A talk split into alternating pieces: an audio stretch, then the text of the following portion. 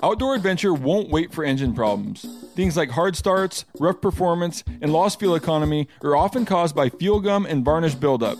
Seafoam can help your engine run better and last longer. Simply pour a can in your gas tank. Hunters and anglers rely on Seafoam to keep their engines running the way it should the entire season. Pick up a can of Seafoam today at your local auto parts store or visit seafoamworks.com to learn more. There's nothing like snook hook sets at dawn or catching a tarpon in the moonlight. Find your next fishing trip made easy on fishingbooker.com and experience the magic of the Sunshine State or any other destination on your fishing bucket list. Book a blue water adventure in search of sailfish or go snapper fishing with the kids. With over 6,000 captains and trips to choose from, planning your next one just got a whole lot easier. Download the Fishing Booker app on the Google Play or App Store or visit them online at fishingbooker.com to book your trip today. You ever get that feeling the walls closing in, the concrete jungle suffocating you? You crave some wide open spaces, the chance to connect with nature, maybe in a spot all your own. Well, head over to land.com. They've got ranches, forests, mountains, streams, you name it. Search by acreage. You can search by location. You can search by the kind of hunting and fishing you're dreaming of. Land.com. It is where the adventure begins.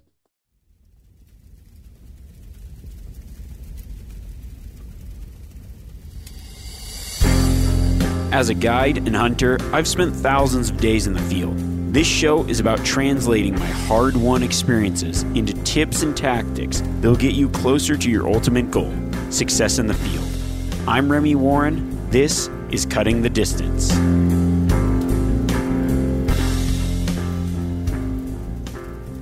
Now, picture this it's the last day of your elk hunt.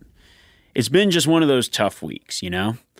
Out of all your gear, I want to know what you think that you have at your disposal is the single most effective tool to being successful. Now, if you ask me, I would say it's your binoculars. While they don't shoot the animal you're chasing, more often than not, they're responsible for my success. I'd venture to say that for Western hunting, one of the most successful tactics you can employ is glassing. I define glassing as the act of finding game at far off distances through a set of optics. This week, I want to tell you the story of the best spot I ever made, and it was just in the nick of time. I also want to go over ways to get the most out of your optics, how to get steady, and what you should be looking for while you're glassing.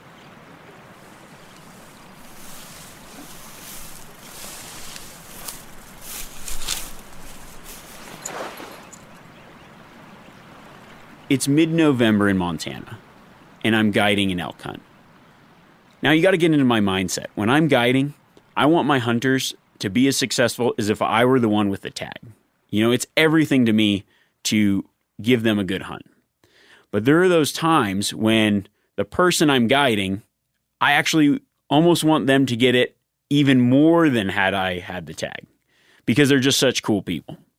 So I think in order to really explain this story, I have to first talk about the guy I took out. Now, his name was Mark Larson he'd never harvested an elk before. Now, when Mark showed up, I was hoping for a fairly easy elk hunt because he'd told me a story of what had happened to him before he had come on this trip. Now, it had been a few years prior, but although this isn't my story, I just got to share it because it gives you the mindset of the kind of awesome dude this guy was and how bad I wanted to get him his first bull. Now, Mark was, I would consider him a cowboy, um, but also he he was just an all around good dude. Now, years earlier, he was breaking a horse, and this new horse he'd put a saddle on that was too small for this horse. The horse takes off when he gets on. His foot gets caught in the stirrup. As the horse runs around a fence, Mark's leg gets caught in the fence with the other foot caught in the stirrup. He falls off with the foot caught, and the horse pulls. As it pulls, it essentially rips his pelvis in half, snapping it. Now, you got to know what kind of a tough guy Mark is, because when he got up, he held his hips together, force on his hands, walked back to his truck, and got himself to the hospital.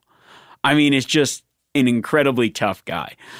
They ended up having to put his pelvis back together with a bunch of metal rods through his pelvis. So at this point now he's worked up, done his PT, and he can hike and he's going to hunt Montana elk. A few of the things that are working against him is when it's cold, that cold from the metal in his body, he feels it the whole time. Now, Mark was wanting an elk more than anybody's wanted an elk before, and he was ready to put in the work. And that's what I respect. He shows up, he's got his boots and his jeans, and he is just ready to go. The unfortunate part is I am doing everything in my power to find an elk, and it is just a really, really tough week. I don't know where the bulls went. We're seeing plenty of cows, but we just cannot turn up a bull. So, what's that mean? We just got to hunt harder. And he's right there with me. I'm not joking. We were putting in 20 mile days for five days. Hiking is like we couldn't find the elk. We end up hiking further, glassing longer, hunting harder, leaving way before sun up and getting back way after dark. I'm not going to lie, I was wore out, and I generally don't get wore out. We were hunting hard, and he was right there every step of the way. I always like to think the harder you hunt, you're often rewarded. And now it's the last day of his hunt, and I was worried that it wasn't going to pan out for him. I mean, he had put in the time getting to the position where he could even hike like that. He hunted harder than 99% of the people I'd ever guided, and yet we were still struggling to find a bull. It's the last day, and I just have the pressure on me because I want him to get a bull more than I've ever wanted anybody to get a bull before. We're hiking up the ridge. I'm hiking, stopping, glassing, hiking, stopping, glassing. Get to this new basin. we have pushed in further than we did the days before into this big burn area. I'm sitting down, locked off, and then I, I've got my head rested on my pack. I'm glassing, I think probably a mile and a half away. And I all of a sudden spot something that just looks out of place. Now it's starting to get a little windy, so I grab my tripod out, put my binoculars on my tripod, just start staring at the spot. I'm like, gosh, is it? It says little, just the shine of this stick is just a little bit off. So I decide to grab my spotting scope out, zoom it into 60 power, and sure enough, it's the back tine of a bull. That's all I can see. And it's a mile and a half away. Okay, this is it. This bull's bedded. We move in. I range the ridge in front of this bull. We get set up 300 yards away. We wait for the bull to stand. Mark's steady. He takes a perfect shot and drops the bull. On the last day of his hunt, he gets a bull. And I believe that that was the best spot I've ever made. When you look back at that, when I showed him what I'd seen through the spotting scope, we thought, no way could anyone have spotted that animal. And I think it was just because of a few little things that I like to do and the ways that I get steady that we were successful that week. And Mark was able to get his bull.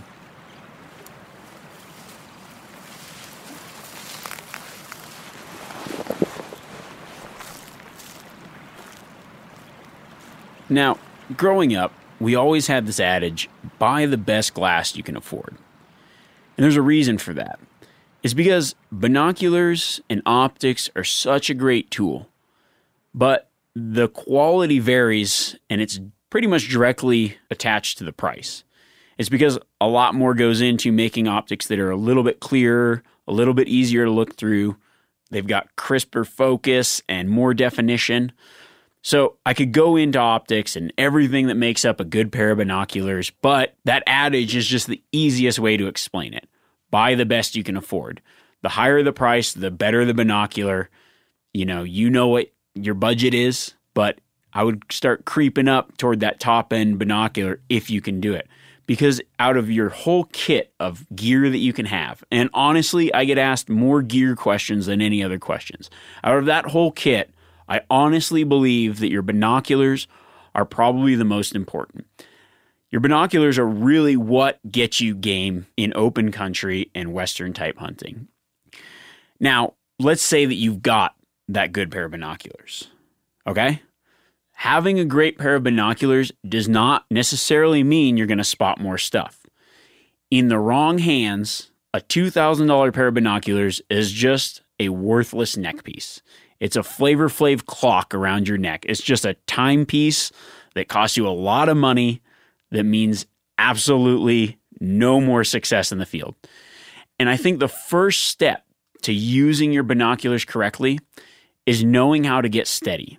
Now, that might seem intuitive, but I see it all the time. The way people glass is just they freehold, they throw their binoculars up, they're just moving around, and they aren't able to pick out the things that a guy or girl that has the skills to get steady and do quality looking has. Now, you could take somebody that knows how to glass and give them a cheap pair of binoculars, and somebody that doesn't know how to get steady and give them the best pair of binoculars, and the person with the cheap binoculars will probably outglass them every time. It's because steady glass is good glass. Now, I hunt with people all the time that rarely spot things, and there's a reason for that. The first step to using your optics, and this is the most basic of steps, you got to put the damn things to your face. Okay? Now, that seems like, of course, but you'd be surprised how many times people go out, out hunting, and they rarely look through their binoculars. They're looking with their eyes, they're scanning around, and then they throw their binoculars up when they think they see something. When I'm in the field hunting, I'm looking through my binoculars probably 80% of the day. The other times, I'm just walking around. Even when I'm in cover, I'm using my binoculars to scroll the focus to check even through or behind thicker cover because I know the advantage that my binoculars give me. It allows me to see the world closer, clearer, and pick up the slightest things in more detail. People are always amazed at the things that I see. And I think I really attribute it to the time that I spend looking through the binoculars because I'm looking at the world through a more magnified, better view than just with my eyes. Now, I do catch a lot of things with my naked eye, as I would call it, but I'm looking through my optics probably more than I am just scanning with my bare eyes. We've all seen plenty of gadgets and fads come and go, but here's one product that stood the test of time Seafoam Motor Treatment. Lots of hunters and anglers know that seafoam helps engines run better and last longer. It's really simple. When you pour it in your gas tank, seafoam cleans harmful fuel deposits that cause engine problems. I'm talking common stuff like hard starts, rough engine performance, or lost fuel economy. Seafoam is an easy way to prevent or overcome these problems. Just pour a can in your gas tank and let it clean your fuel system. You probably know someone who has used a can of seafoam to get their truck or boat going again. People everywhere rely on Seafoam to keep their trucks, boats, and small engines running the way that they should the entire season. Help your engine run better and last longer. Pick up a can of Seafoam today at your local auto parts store or visit seafoamworks.com to learn more. Hey, everybody knows Weber grills. I've been using Weber grills my whole life, and check it out. They got a pellet grill, the Weber Searwood pellet grill. Now, with a pellet grill, you can smoke, roast, and sear what I like to do on the same grill. You can go from low and slow, okay, on smoke boost mode, which gives you great smoke at 180 degrees, or crank this thing all the way to a heat sear at 600 degrees. It's got a full great sear zone, so you can put more food on the flame. This this, this is my way of bull saying. If I was going to cook roast one way, that's how I like to do it: sear roast. Utilize the smoke boost setting to intensify that smoky flavor. Direct flame cooking creates searing, crisping, and browning. Food is going to look as good as it tastes. This grill gets hot in 15 minutes. Cleanup is easy. Cook confidently with intuitive digital controls at the grill and enjoy the sleek, easy to use surface. You can also add a heavy duty rotisserie or rust resistant griddle insert to up your game. Get fired up for your new Weber Searwood pellet grill. You ever get that feeling you're stuck inside staring at screens and a primal urge kicks in? You crave wide open spaces, fresh air, the chance to connect with the land? Well, maybe it's time to find your own piece of the wild, but searching for property can be a maze. That's where land.com comes in. They got millions of listings across the country, from mountain ranches to hidden fishing holes. Their search tools are like a seasoned guide helping you narrow down what you want. Land.com isn't just about buying and selling, it's about finding a place to hunt, fish, explore, or simply sit by a campfire and listen to the crickets. So head over to land.com today to turn one day into today because trust me, there's nothing quite like the feeling of standing on your own piece of earth. Now, I think the best way to understand the way that I hunt with binoculars is to just kind of go through a hunt. So there's a lot of things involved in hunting. Glassing is a huge portion of it, but there's a lot of walking and moving to different spots, checking out different areas. So I would say for my naked eye, I use it to preview an area and to catch movement. You can catch a lot of movement through your peripheral vision. But as soon as it comes time to look through the binoculars, the key is to get steady. And to do that is what I call locking off. So you'll see the guys, they're just freeholders. They're just walking around, freehanding their binoculars, throwing it up to their face. Now you might see something like that, but with a little bit of shake in your optics, what you're doing is you're stressing your eye because it's it has to follow with the bounce and you aren't going to be able to pick out as much detail. Just locking off and getting slightly steadier will allow you to pick out more and more detail. So the more steady the glass is, the more detail you're going to pick up later on. Let's go with standing. Now I'm walking, I'm looking at this hillside or other things as I move along. Let's say within the out max, say 400 yard range. This is great for just standing and giving it a scan. But when I'm standing, the way I hold my binoculars is I've got my binoculars up to my face, and instead of just holding them out with my elbows out, the binoculars get heavy and it causes bounce. So what I do is I bring my elbows down into my body or my chest. I have my hands around the binoculars and then I grab and pinch the binoculars between the bill of my hat. What that does is my hat is on my head, which is a straight line to the ground down my legs.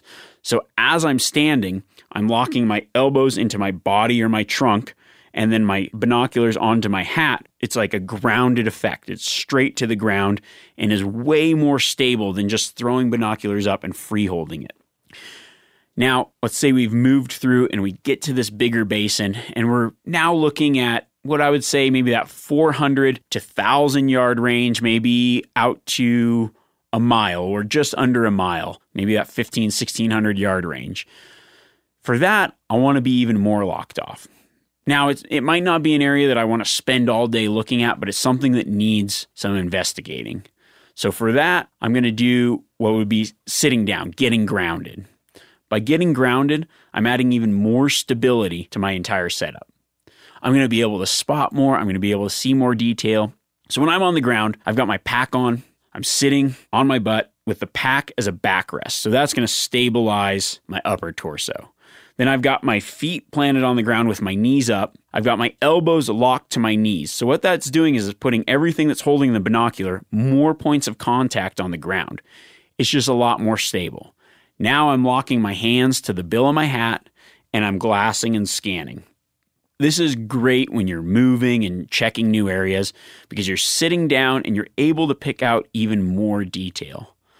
You can even take that a step further and almost what looks like you're taking a nap. Lay down, get your head rested on something because you want to be stable. If I'm walking and I come over a ridge into a new basin, it's almost like I'm laying down. I'm on the ground, I'm locked off, and I'm looking. I'm just covering it and getting a better source of information of what's over there by taking a steady look at it before I move on so many times that's how I've spotted animals that I probably would have otherwise glanced past by just standing there scanning while standing up and then moving on. That bull that I spotted for Mark, just picking out that one tine was because I was practically laying down, got that get glass so steady that I was able to see the slightest shine off the back tine of a bull at almost a mile away. So there's a lot to be said for being steady. Now, what if you're overlooking an area? Let's say you've got to what I would call a glassing tit or a glassing knob. That's an area where you've got a great vantage and your primary function for the day is just looking over that country. At that point, I'm going to get even more stable. I'm going to break out the tripod. Now, I write for Western Hunter magazine and I've worked a, lot with a company called Outdoorsman. They make adapters for tripods for glassing. And that's kind of how I got into using a tripod with my binoculars. Because in the Southwest, those guys, they're trying to spot Coues deer. It's over huge expanse of open country, very hard to see deer, and just that little bit of stability. What it does is when the binoculars are stationary without you moving while on that tripod, it allows your eyes to scan what's in the field of view of the binocular. Because of that, you're able to pick out things at further distances than you can while holding it because of the shake. So just that tripod action allows you to move your eyes and focus inside what's in the binocular and then move the binocular on the tripod and then scan that new area. You would be surprised. I mean, I can spot with my binoculars two and a half miles or more depending on the game when it's on a tripod. So you go from a pair of binoculars a lot of guys have trouble spotting stuff 400 yards away with because they're just standing there to now being able to use the same piece of equipment to reach three, four miles out. I mean, I've hunted in Nevada for elk, sat five miles away with my 12 power binoculars on a tripod and started picking out bulls in the timber. It's because of the steady nature of putting it on the tripod allows you to pick out so many more details than if you're just free holding it. Now, just because you might not be in big open country also doesn't mean you shouldn't be using your binoculars. I think one thing that gets overlooked all the time is people that hunt timber or are still hunting through on a way to a glassing area forget to use their optics in that because they think that they can see so close. The trouble is is your eyes focus on the brush and everything in the way. When you throw your binoculars up, what I'll do is I'll still hunt through a piece as I'm going to a glassing area. I'll put my binoculars up and then I'll just scroll that focus because what that focus does is it changes your depth of field that you're looking through and past brush. If there's something, maybe say just behind a big cluster of timber, you'll be zoomed in and you'll be able to focus on each focal length beyond what your eyes capture. I've caught so many animals that way that have led to a successful hunt just by using my binoculars, even in close quarters. So just because you might not be in an area that is wide open where you can see for miles doesn't mean you shouldn't also use your binoculars there. Honestly, binoculars are one of the most effective tools we have. And to get good at it, you have to practice. Now, people always ask, well, what do I look for? That's a great question. Because I'm not necessarily looking for the whole animal when I'm glassing. What I'm looking for is a piece of the animal. And that piece of the animal I'm looking for is something that looks out of place. Now, in that story, when I spotted just the back tine of a bull, what it was was the way that the sun hit that. It had a sheen that the other branches didn't have. And because I was steady, I was able to pick up on that. Think about the shape of an animal. A lot of the things that I look for are the flat lines that really kind of stand out in nature. The, the lateral line of the back, the flat horizontal line of the back, maybe the dark sh- or the or the vertical line of the leg a piece or the round shape of the ear, the shine or bifurcation of an antler branch for a mule deer, say, or the way that the beam grows on an elk with tines coming straight out of it. Things that look slightly out of place for the terrain or the background around them.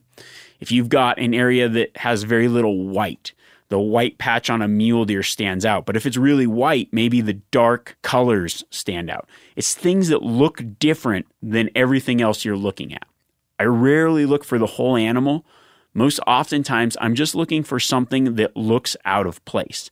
You create these mental pictures as you get used to glassing and start finding things. What did you pick out on that?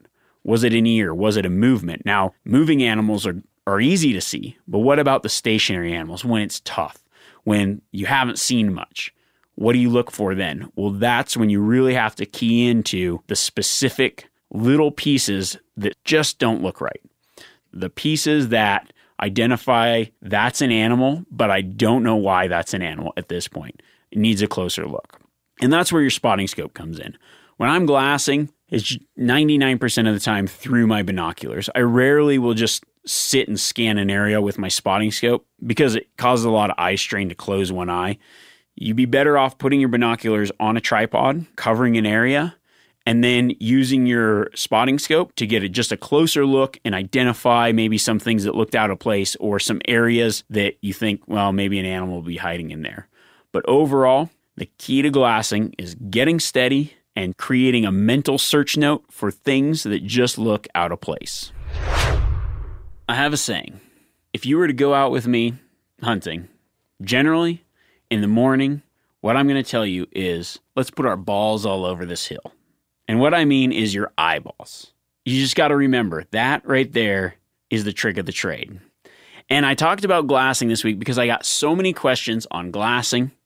And I know last week we did a, a little Q&A, but there's just a pile of emails and messages about how do I find stuff? What should I be doing when I'm out there looking?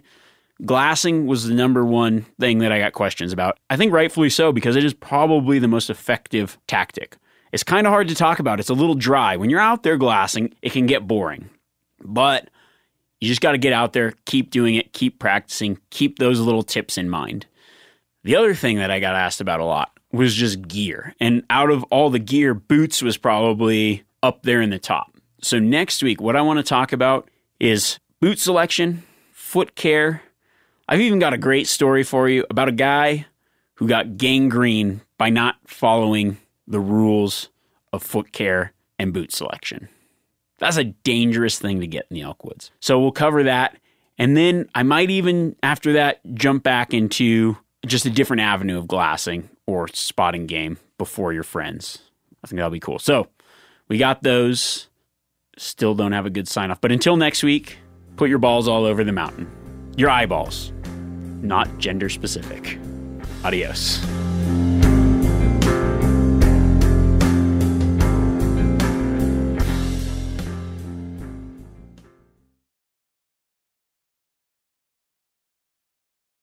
Outdoor adventure won't wait for engine problems. Things like hard starts, rough performance, and lost fuel economy are often caused by fuel gum and varnish buildup. Seafoam can help your engine run better and last longer. Simply pour a can in your gas tank. Hunters and anglers rely on Seafoam to keep their engines running the way it should the entire season. Pick up a can of Seafoam today at your local auto parts store or visit seafoamworks.com to learn more. You ever get that feeling the walls closing in, the concrete jungle suffocating you? You crave some wide open spaces, the chance to connect with nature, maybe in a spot all your own. Well, head over to land.com. They've got ranches, forests, mountains, streams, you name it. Search by acreage. You can search by location. You can search by the kind of hunting and fishing you're dreaming of. Land.com. It is where the adventure begins.